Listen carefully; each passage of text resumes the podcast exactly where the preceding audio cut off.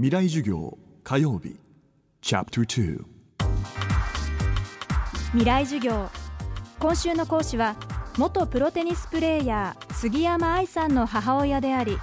愛さんの現役生活をチームディレクターとして支え続けた指導者杉山房子さんです。現在は湘南茅ヶ崎にあるテニスアカデミーの代表として活躍しています。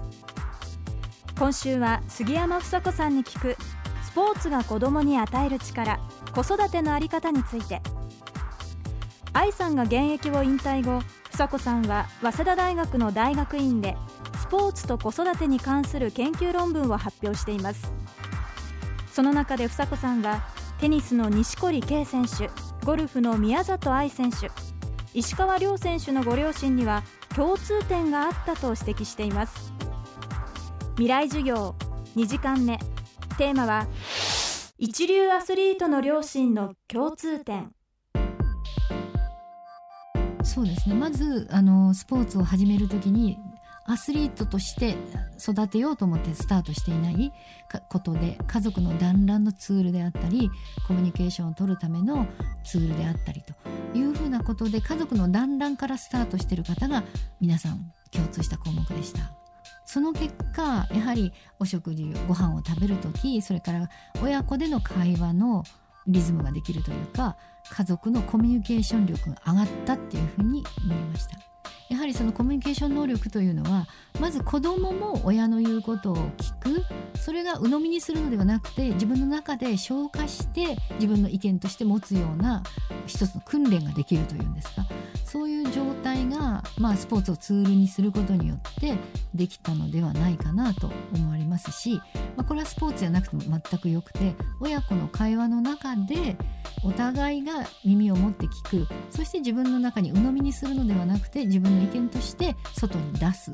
楽しい会話の中でそれが自然に身についていくというのは考える力であるとか何かを判断する力であるとか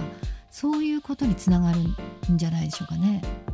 それはやはり子どもたちの話に耳を傾けるっていうことですね。そして子どもたちを一人の人間として扱って尊重し合ってる子供がまあ親を尊重するのは当たり前かもしれませんが親も子供を尊重して親の意見を押し付けない